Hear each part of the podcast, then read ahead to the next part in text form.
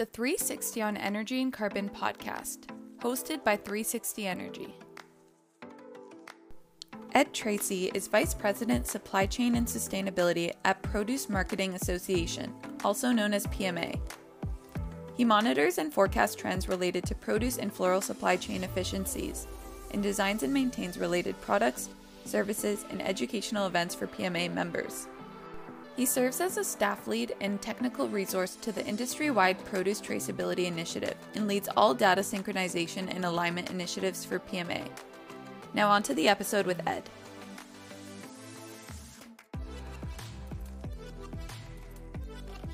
Welcome back, Dave and John. I'm excited to see another new face today. Ed, thank you for joining us as a guest on this podcast. thank you for having me. We have quite a few questions prepared for you regarding PMA and the impact of climate change and sustainability on the food supply chain. But before we get into those questions, Ed, could you start off by explaining what PMA is and what your role is within the organization? Sure. Produce Marketing Association is the only global trade association representing the entire supply chain that handles and sells fresh produce, fruits and vegetables, and floral, which is sold at retail grocery stores. We don't handle flower shops and, and things like that and garden centers, but and that's because they're sold as part of the produce department in retailers.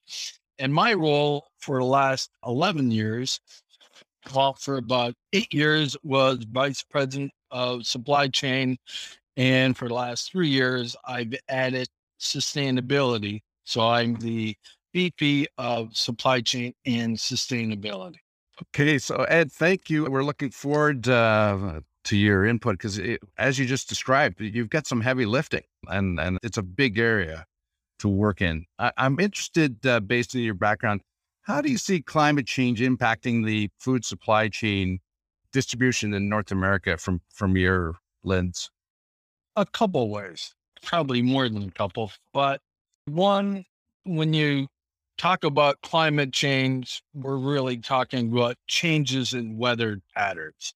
And in our industry, the weather is probably the uh, biggest friend and biggest foe for our growers to grow fruits, vegetables, and floral, no matter where you're growing. And they have had to be fairly resilient in dealing with different weather, be it hurricanes or unexpected frost or droughts and all of the above. So our industry is quite used to dealing with. They don't like it sometimes, and if you get a couple of calamities, if you will, for weather at the same time, and you know, Florida ha- has a hurricane and Mexico has a frost at the same time, the supply uh, goes down, the price goes up, and those who have make a lot of money. Those who have not are out of luck and rely on insurance or their reserves. And so that's how the they're practically dealing with and and I'm not so sure it is changing all that much. It just it's random. We always have hurricanes and uh, tornadoes in certain parts of the the country and the world. Some areas are prone to droughts more than others, and high and low temperatures. But that's things they've learned how to deal with. Where it's really affecting the business and rather affecting everyone through the supply chain is everyone wants to know what companies are doing, how their business practices are not contributing to emitting uh, greenhouse gases into the environment. Companies are being asked to measure their and report their carbon footprint. And so that's that's the business side besides the growing and it is a somewhat loosely defined area right now. Everyone's kind of feeling their way in the dark and they want to report on this and and you get major buyers with major initiatives to reduce greenhouse gases and they're leaning on their supply chain all the way back to the grower to report what you're doing and what your progress is and how you're reducing the uh, negative impact in the environment. Is that because the the retailers are recognizing that that there is a risk associated with products being delivered on time as or available as frequently as they have been in the past. I recognize weather patterns have always been an issue or a challenge with farms, but there are retail chains actually seeing or worried about this risk increasing and having an impact. Is that a factor driving this, or or is it just because it's kind of a trendy thing now that people are asking for this? I'm kind of curious where where that is. The primary driver prior to COVID was investors are asking for it now. They're measuring companies on their environmental and social goals and assessing the risk of the business and putting a value on that. Consumers are asking. And in some parts of the world, the government regulations have them doing things and reporting things and and showing a reduction. So there's the investor and the consumer side of it are, are really what drew the big buyers, not just retailers, but food service operators distributors and others to be aware of what they're doing to the environment and report back on that. Since COVID and uh, more specifically this year with COVID, people are concerned about the continuity of the supply chain when we've got 50 plus ships sitting in the harbor and off of Port of LA and goods can't come in, goods can't go out. We've seen a disruption in the supply chain. And that is affecting probably less so in the fresh produce. Yeah, we have number of companies, especially this time of year, are the apple and, and tree fruit companies who have a huge or had a huge business exporting to Asia and other parts of the world.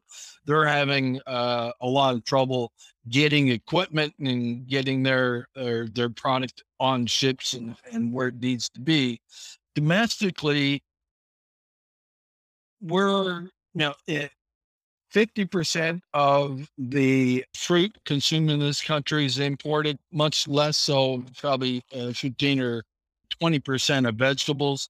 It shifts around depending on the growing pattern from north to south, south to north.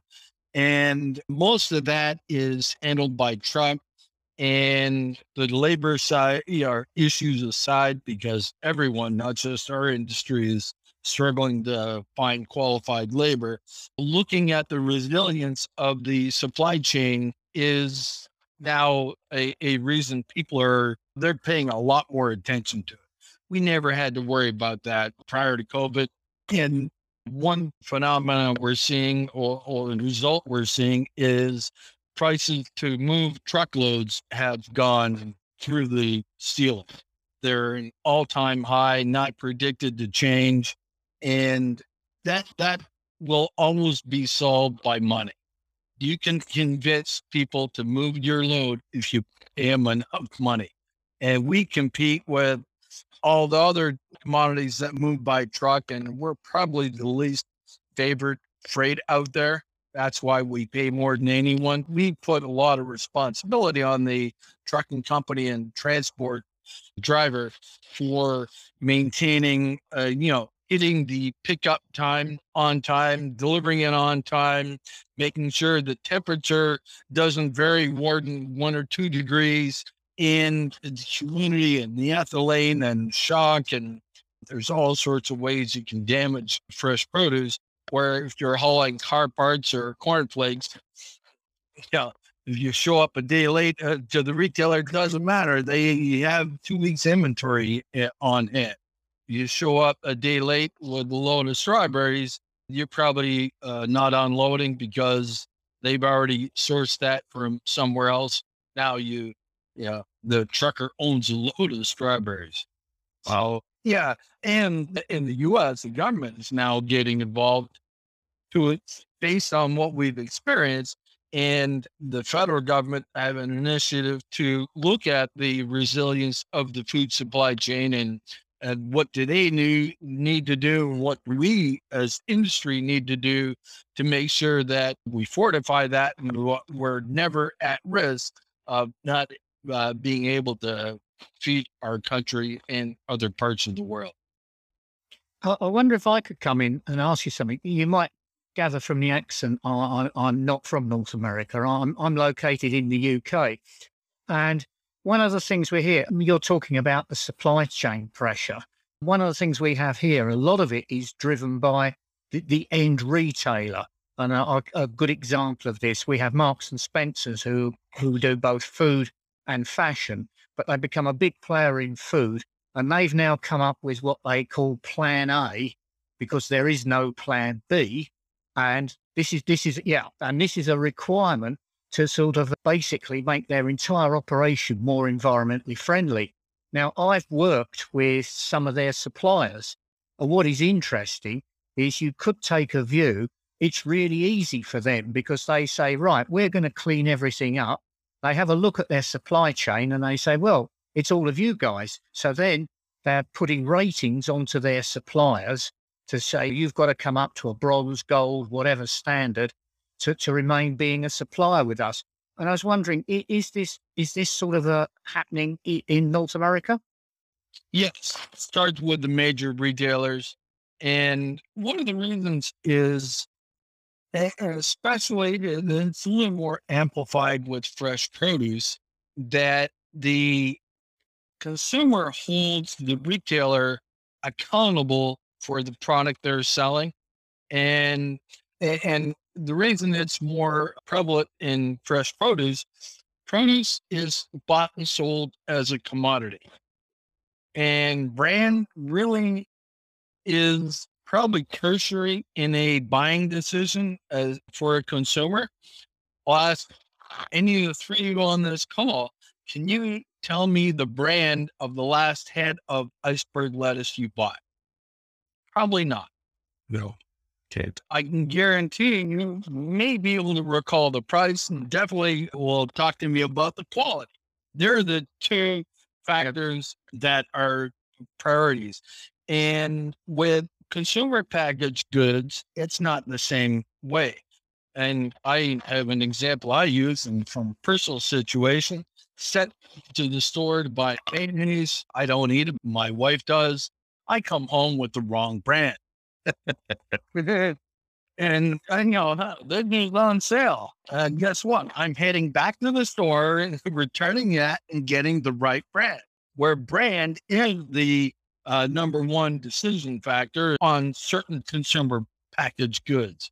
And because it's commodity and consumers don't really, they probably prefer when they see a brand of strawberries on the shelf from the retailer, and now that's nice. And they, but they're still gonna flip the clamshell over look at the bottom, make sure that there's no bruised berries, and look at the price and make their buying decision.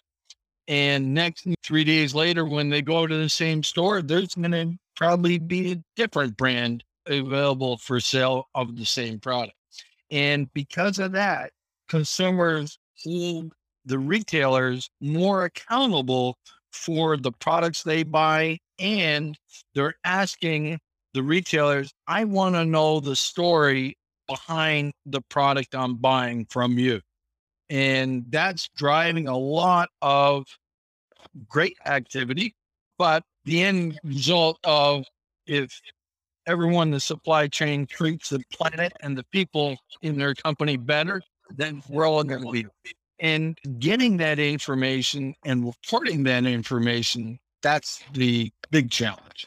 And then secondarily, once companies assess where they're at, and okay, you're asking me about everything I've been doing in sustainability, and they do a self audit or, or inventory, then they can see what they're not doing and establish a baseline for improvement. And that's where we're seeing major retailers programs is one, you need to report to me That's good because my consumers are asking and their brand is at risk if they're buying and from a company and selling product that uses slave labor or pollutes the environment or does something that the consumers don't like and, and will not tolerate. They take it out with their checkbooks or, or their purchase uh, habits with the retailer. And it's becoming more and more important. And as the risk increases, so the retailers are asking their supply network all the way, not just the people they buy from, but the people they buy from, all the way to creation when the product is grown and harvested. They want to know the entire story because that's their supply chain. I think that that's that's interesting because we we have I don't know if you have the same terminology that's used sometimes. People are talking about from farm to fork, and they want to know exactly what what has happened all along. And it appears that this is this is driven at the retail end and then pushed down towards the producer end. Well, that's how most initiatives work in our industry. And more so in the in fresh foods. I was a grocery retailer for over 20 years.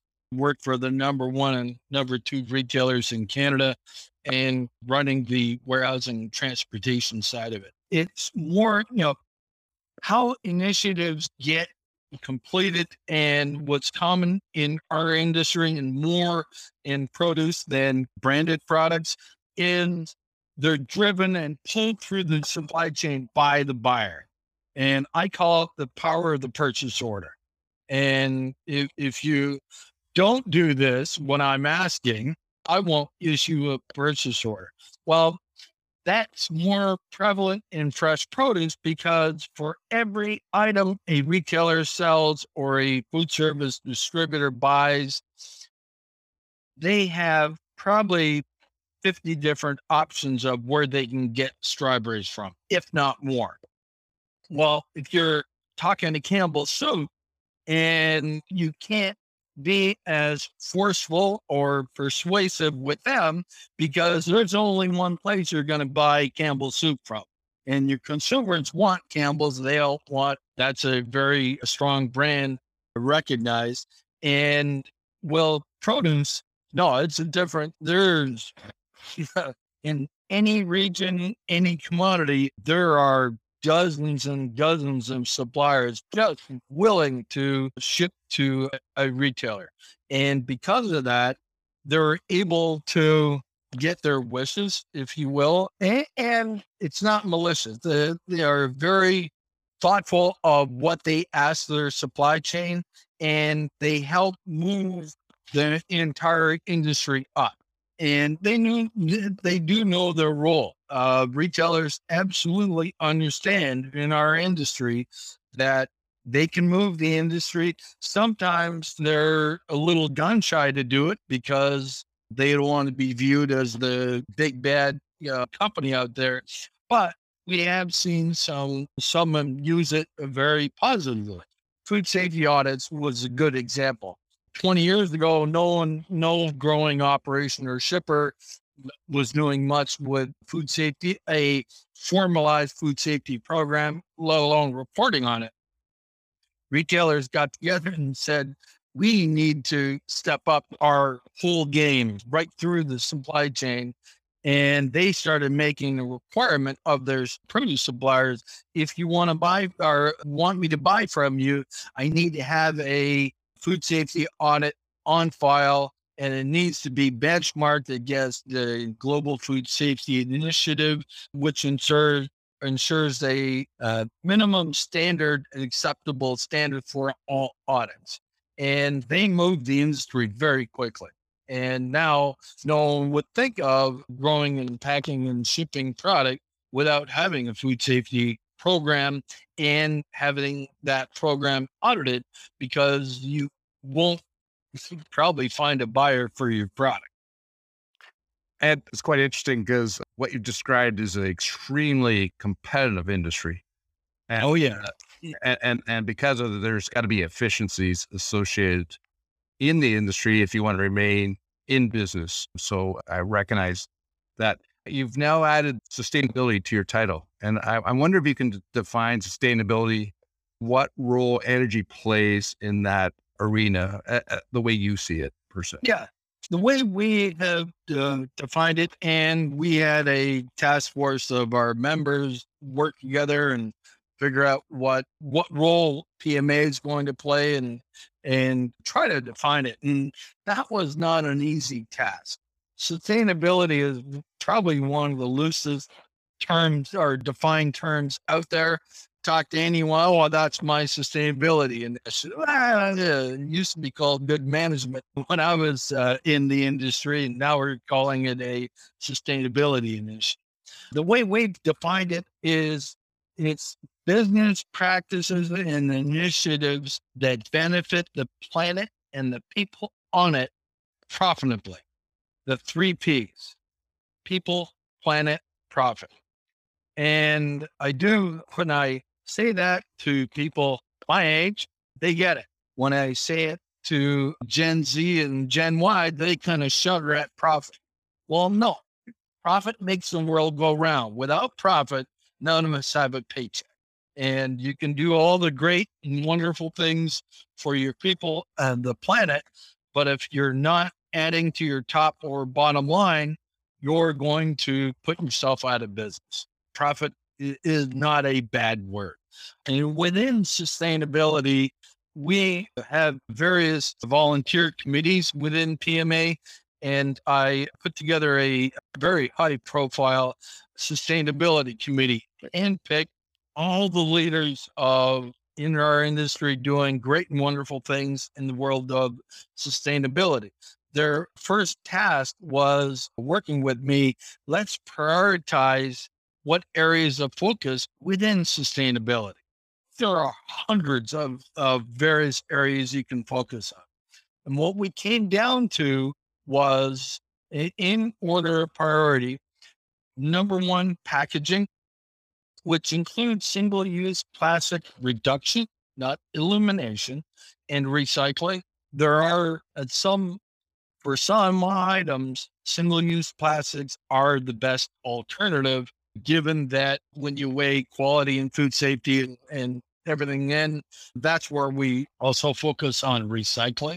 You can't talk about packaging without talking about recycling. The second is food waste and food loss. Food loss is, in our definition, from the time it's harvested and packed until it arrives at the back door of a store or a restaurant. So that's within the supply chain. That's food loss. Food waste is from that point forward to the consumer. And we don't interface a lot with consumers directly. We sit on various committees with consumer advocacy groups, but we have no consumers who are members our main focus is on the former, on food loss, and that's where uh, majority of our efforts are. On food waste, there are, are other organizations doing a great job in educating consumers. And one thing with fresh produce, people, not everyone realizes just because it spoils doesn't mean it's unsafe if it's unsafe, if it had a pathogen when you bought it, by it aging and going beyond its prime, it's not going to introduce a pathogen in your uh, fridge. It's either on there or it's not. And unlike other commodities like beef and milk and things like that, where if it does go beyond its prime, there is a food safety risk with fresh produce, it's of quality experience. And yeah, consumers don't always buy or, or eat what they buy in fresh produce. And we love you know people to eat everything they buy because the more fruits and vegetables you eat, the healthier you're going to be. No other commodity can make a claim like that or uh, a group of products. They so packaging, food waste and loss.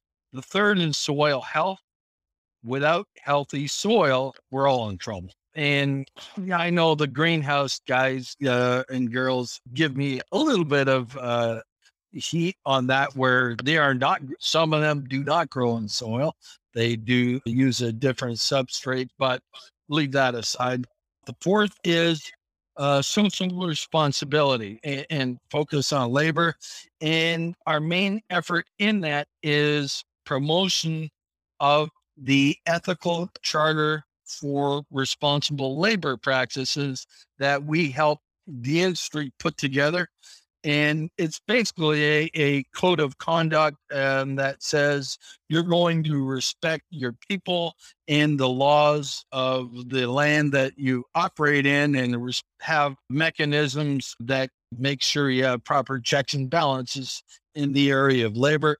The fifth, and you'll be glad to hear this, is renewable energy, alternative energy, and which includes energy efficiency.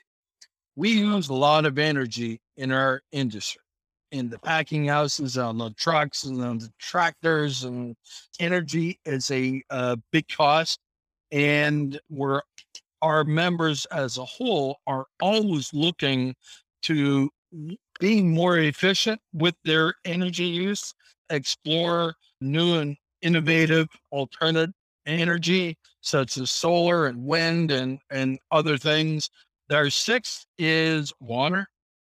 We need clean and ample water to grow our products. It's not an issue everywhere in the world, but it is an issue in many parts of the world. And the seventh is the world of carbon and greenhouse gases. And that was just added probably in the last eight or nine months as it's being talked about more. And our role in that is really educating what's available, either best practices, how they can take advantage of carbon markets, and just trying to explain that whole unknown world to our members.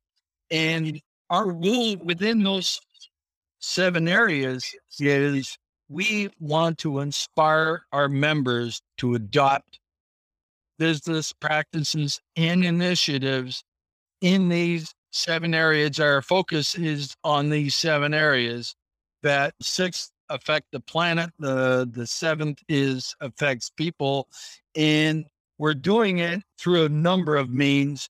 And our industry works best by learning what their competitor and friend did. And so we've curated 11 or 12 case studies across the seven areas where we're real practical examples of this company did this and uh, here's how they did it here's the result and here's how it affected my top or bottom line to the extent that you're able to share that.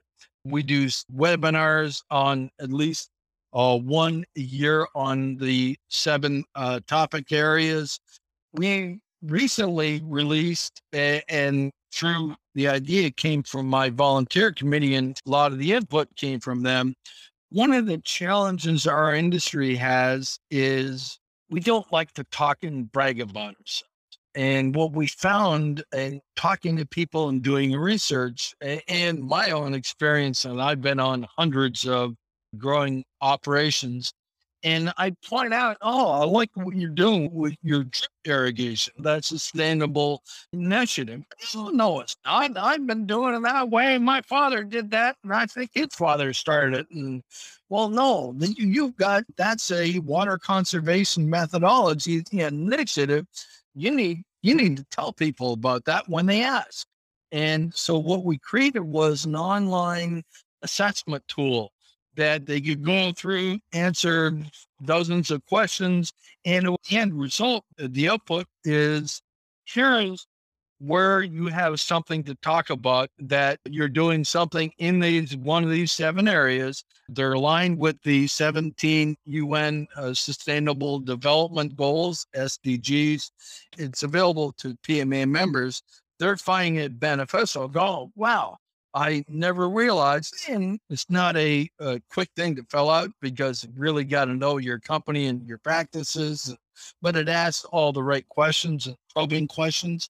And then the second online tool we released in conjunction with that is how to tell your sustainability story because uh, we're very good at growing and packing and shipping and selling fresh fruits and vegetables and floral.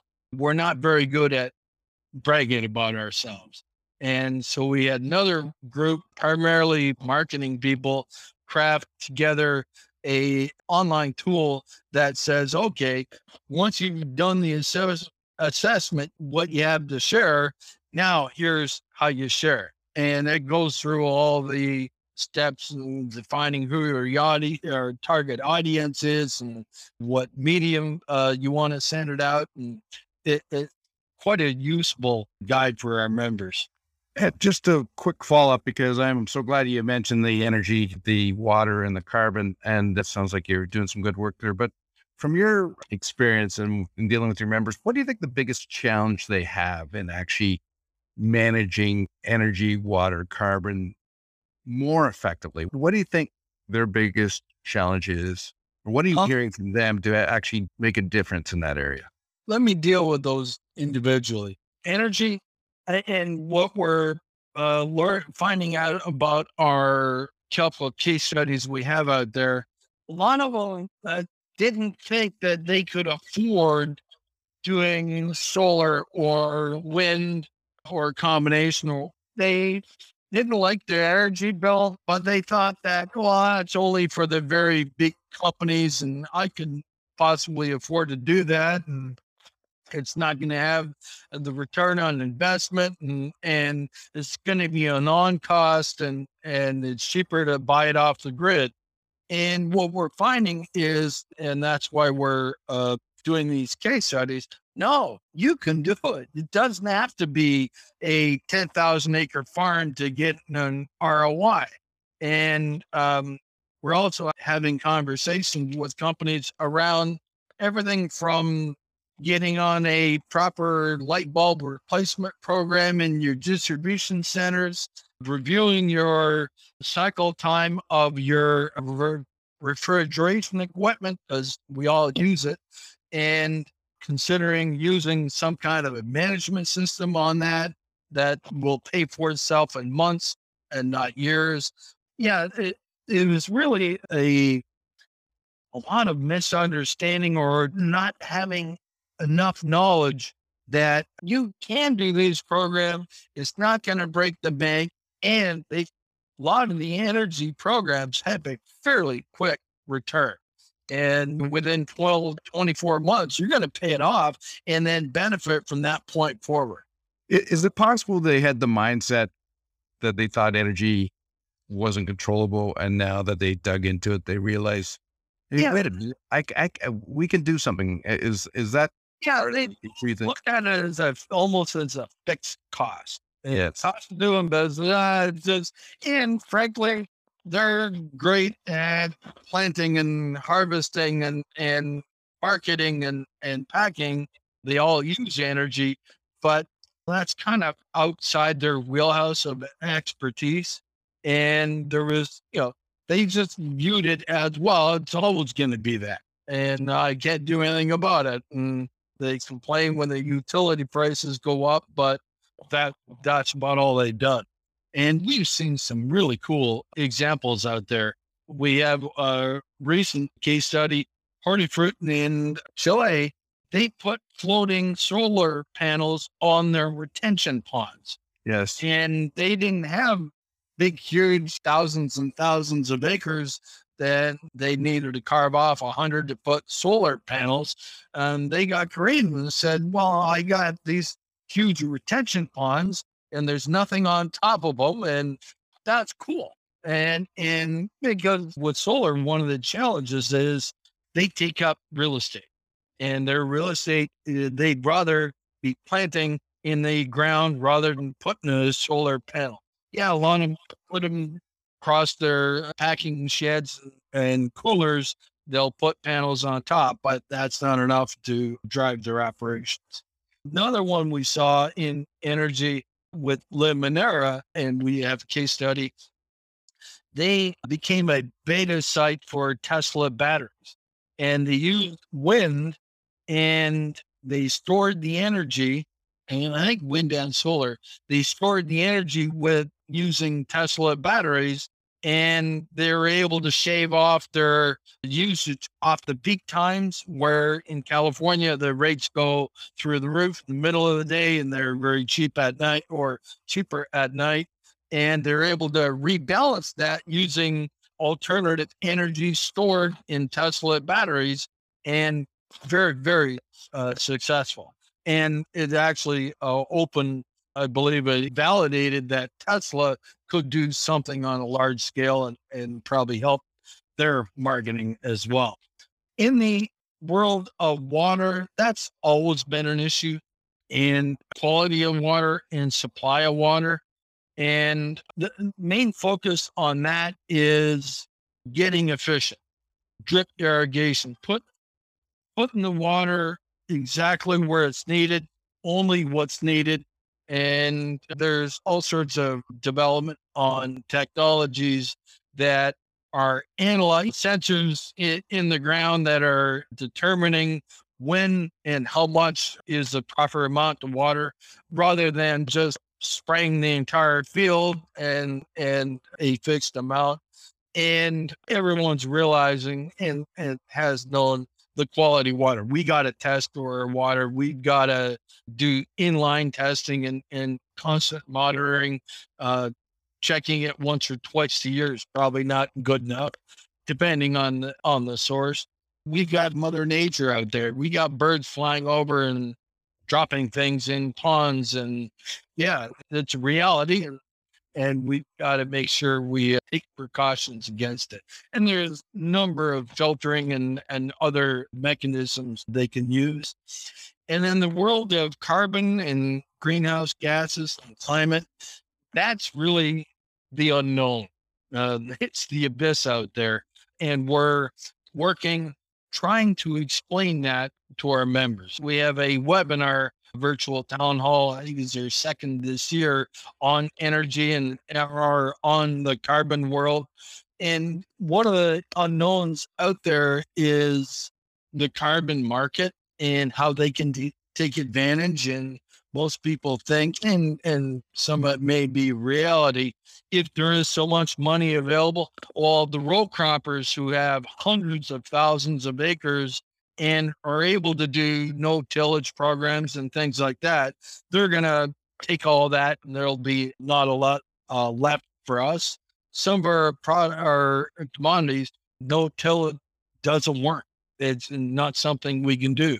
Now, in the orchards, yeah, different world, and, and we're educating them that one of the best methods is roots that stay in the ground and you don't pull them up every six weeks or you know six months or, or, or every year and they will be able to take some advantage when that market in this country is very immature and it's evolving and there are different rules and and control mechanisms.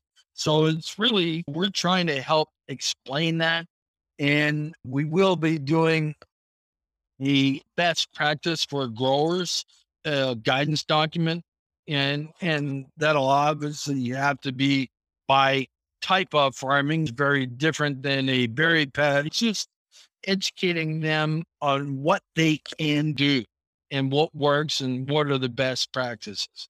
And that that is that's a global issue. There are some parts of the world that are more advanced in that and have more advanced programs and funding and education available. This country, we're probably on the latter half. We're behind the probably the average of the world. Even our neighbors north in Canada, they're much more advanced in the carbon world and, and understanding what can be done and how to take advantage.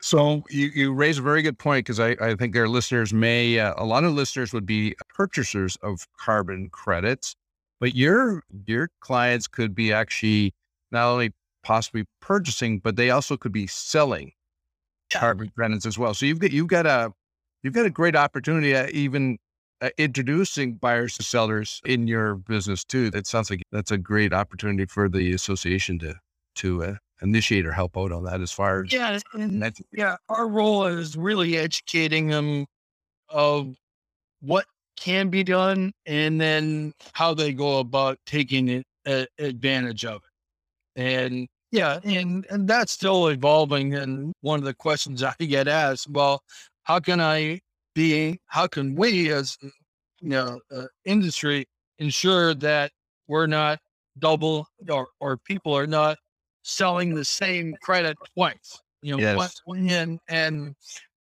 there's a bunch of bright people, technologists working on that.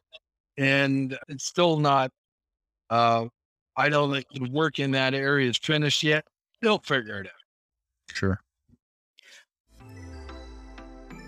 That's all for today's episode of the 360 on Energy and Carbon podcast. Stay tuned for part two of this conversation next week. Make sure to check us out on our website at 360energy.net and follow us on LinkedIn at 360energy Inc. Tune into our podcast on Apple Music and Spotify by searching the 360 on Energy and Carbon. You can watch the video recording and subscribe on YouTube at 360 Energy Inc. See you next week.